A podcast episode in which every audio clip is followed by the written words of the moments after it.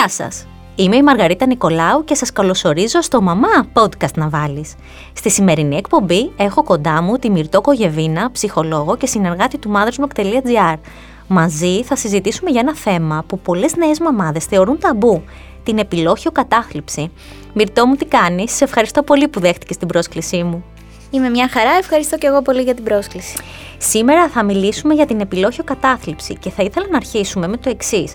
Πρέπει να μιλούν οι μαμάδες για τα άσχημα συναισθήματά τους ή όχι; Φυσικά και πρέπει να μιλάνε. Ο ρόλος της μαμάς είναι απίστευτα απαιτητικός και μια μαμά χρειάζεται να εκφράζει τα συναισθήματά της και να λαμβάνει υποστήριξη από το περιβάλλον της.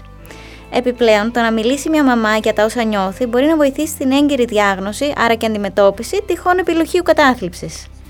Ποια είναι τα συμπτώματα της επιλόχειας κατάθλιψης, πώς θα τον αναγνωρίσει, πώς θα την αναγνωρίσει μια μαμά; Καταρχάς, θα πρέπει να διαχωρίσουμε την επιλόχιο κατάθλιψη από την επιλόχιο θλίψη.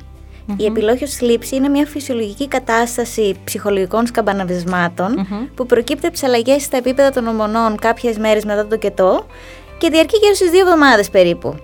Η επιλόχιος κατάθλιψη, από την άλλη, έχει συμπτώματα πιο έντονα και με μεγαλύτερη διάρκεια. Κάποια από αυτά είναι η επίμονη θλίψη, το αίσθημα απελπισίας, η ευσυγκινησία, το έντονο άγχος ιδιαίτερα σε ό,τι αφορά το παιδί και η έντονη Επιπλέον, συχνά παρατηρείται η μαμά με επιλόχιο κατάθλιψη να αμφισβητεί τις ικανότητές της και να νιώθει άχρηστη μητέρα. Τι προκαλεί αυτό το είδος κατάθλιψης κατά τη διάρκεια της λοχείας; Είναι διάφοροι παράγοντες που δρούν συνδυαστικά. Ε, οι τρεις πιο σημαντικοί θα έλεγα ότι είναι οι απότομες αλλαγές στα επίπεδα των ορμονών, η έλλειψη ύπνου και η πίεση που βιώνει μοιραία μια νέα μητέρα. Ε, και ποιες γυναίκες κινδυνεύουν να αποκτήσουν επιλόχιο κατάθλιψη; Οποιαδήποτε γυναίκα μπορεί να πάθει επιλόχιο κατάθλιψη. Όμως, αυξημένες πιθανότητες έχουν οι γυναίκες με προδιάθεση στην κατάθλιψη ή αυτές που έχουν περάσει κατάθλιψη στο παρελθον οι γυναίκες που είχαν δύσκολη εγκυμοσύνη ή και γένα και οι γυναίκες με έλλειψη υποστηρικτικού δικτύου. Και πάλι δεν σημαίνει απαραίτητα ότι όταν υπάρχουν αυτοί οι παράγοντες θα προκύψει επιλόχιος κατάθλιψη, αυξάνονται όμως οι πιθανότητες. Να κάνω μια άλλη ερώτηση. Ανεφάρθηκε στην επιλόχιο Μια μαμά μπορεί να θεωρεί ότι έχει επιλόχιο θλίψη, αλλά να έχει επιλόχιο κατάθλιψη και γι' αυτό το λόγο να μην, να μην ζητήσει βοήθεια και να το αφήνει να περνάνε οι μέρες, να περνάνε, να περνάνε και να πιστεύει ότι Έλα μωρέ το βαριέσαι θα μου περάσει. Δεν έχω εγώ επιλόχιο κατάθλιψη γιατί αγαπάω το παιδί μου. Δεν κάνω κακές σκέψεις. Βεβαίως και αυτό μπορεί να συμβεί και γι' αυτό μιλάμε πάντα για τη διαρκεια και για την ένταση. Οπότε όταν δούμε ότι κρατάει περισσότερο από κάποιες εβδομάδε και δεν υποχωρεί και διαφέρει από τα φυσιολογικά σκανοανεβάσματα που έχει κάθε άνθρωπο στην ημέρα του, τότε εκεί πρέπει να αναρωτηθούμε. Και για μένα είναι καλύτερο να αναρωτηθούμε νωρίτερα και σε έχουμε υπερβάλει, από ναι, να ναι. αφήσουμε μια κατάσταση να χρονίσει. Σωστό. Πρόσφατα εσύ έγινες μανούλα. Φοβήθηκες μήπως πάθεις επιλόχιο κατάθλιψη; Και σε ρωτάω, γιατί κατά τη διάρκεια της δικής μου εγκυμοσύνης πριν 11-12 χρόνια είχα αγχωθεί και φοβόμουν μήπως πάθω επιλόχιο κατάθλιψη, επειδή είχα διαβάσει ότι μετά τον τοκετό οι γυναίκες αντιμετωπίζουν κάποια συναισθήματα θλίψης πήγα να γεννήσω και φοβόμουν ότι γυρνώντας στο σπίτι με το παιδί θα πάθανε επιλόχιο κατάθλιψη. Αλλά δεν το έπαθα ποτέ.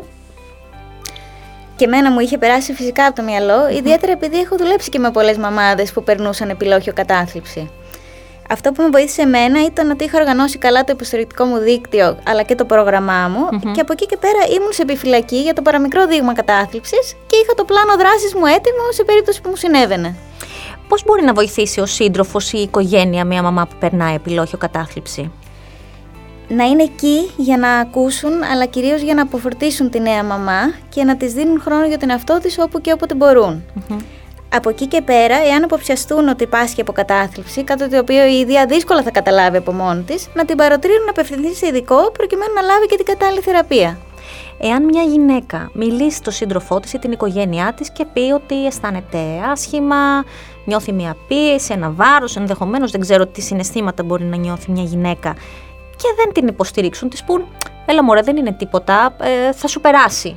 Τι πρέπει να κάνει αυτή η μαμά όταν πάρει μια τέτοια απάντηση από το υποστηρικτικό περιβάλλον, που θα περίμενε να είναι υποστηρικτικό, γιατί στην περίπτωση αυτή δεν είναι υποστηρικτικό, αυτό είναι ιδιαίτερος γιατί πραγματικά η μαμά έχει όλα αυτά πάνω της και θα έπρεπε αν μη τι άλλο το υποστηρικτικό της δίκτυο να είναι όντως Από εκεί και πέρα πραγματικά αν δεν λάβει την υποστήριξη από την οικογένεια ή τον σύντροφο θα πρέπει η ίδια ή να απευθυνθεί θετικό από μόνη της ή μέσω κάποιου φίλου, εάν δεν νιώθει τη δύναμη, να το κάνει έτσι. Να τη βοηθήσουν. Υπάρχει θεραπεία; Βεβαίως και υπάρχει και είναι καλό να την αναζητάμε όσο γίνεται πιο έγκαιρα. Η πιο σωστή θεραπεία σε αυτές τις περιπτώσεις είναι ο συνδυασμός ψυχοθεραπείας με φαρμακευτική Και τέλος, θέλω να δώσεις κάποιες χρήσιμες συμβουλές σε όλες τις μαμάδες που μας ακούνε, μαμάδες που είτε πρόκειται να γεννήσουν ή που γέννησαν και έχουν ένα νέο γέννητο στο σπιτι Η σημαντικότερη συμβολή που θα ήθελα να δώσω στις μαμάδες θα ήταν να μην δυσάζουν να ζητήσουν βοήθεια. Μέρος του προβλήματος είναι η πίεση που νιώθει η μαμά να τα κάνει όλα τέλεια και όλα μόνη της. Το να μεγαλώνει κανείς ένα παιδί είναι ένα έργο δύσκολο και χρειαζόμαστε όλη την υποστήριξη που μπορούμε να εχουμε Για τις μέλουσες μαμάδες, απ' την άλλη, θα έλεγα να μην φοβούνται και να είναι αισιόδοξες, αλλά όταν με το καλό γεννήσουν, εάν νιώσουν δεν είναι καλά, να ζητήσουν βοήθεια όσο δυνατόν πιο έγκαιρα για να ταλαιπωρηθούν και όσο δυνατόν λιγότερο. Σε ευχαριστώ πάρα πολύ, Μυρτώ μου, που βρέθηκες κοντά μου και μιλήσαμε για ένα τόσο σημαντικό θέμα. Νομίζω ότι θα βοηθήσαμε πολλές μαμάδες, τουλάχιστον οι μέλουσε μαμάδες και μαμάδες οι οποίες μπορεί ενδεχομένως να νιώθουν κάτι περίεργο και να μην ξέρουν τι είναι αυτό. Ευχαριστώ και εγώ πολύ. Από την πλευρά μου κλείνοντας, θα πρέπει να σας πω ότι δεν πρέπει να θεωρείτε ταμπού ένα τόσο σημαντικό θέμα. Ω μαμάδες, δεν έχετε ευθύνη μόνο απέναντι στον εαυτό σας, αλλά πολύ περισσότερο απέναντι στο μωρό σας. Γι' αυτό, αν υποψιάσετε ότι πιθανό να πάσχετε από κατάθλιψη, θα πρέπει αμέσως να ζητήσετε ιατρική βοήθεια. Είμαι η Μαργαρίτα Νικολάου και στο σημείο αυτό ολοκληρώθηκε η συζήτηση που είχαμε με τη Μυρτό Κογεβίνα, ψυχολόγο. Εάν εσείς θέλετε να ακούσετε podcasts που σχολιάζουν την επικαιρότητα και φιλοξενούν θέματα για ό,τι συμβαίνει γύρω μας, δεν έχετε παρά να ρίξετε μία ματιά στο podcastmedia.gr. Εκεί θα βρείτε και όλα τα δικά μας podcasts. Σας ευχαριστούμε που ήσασταν μαζί μας για ακόμη μια φορά και ανανεώνουμε το ραντεβού μας για την επόμενη εβδομάδα στο Μαμά Podcast να βάλεις. Γεια σας!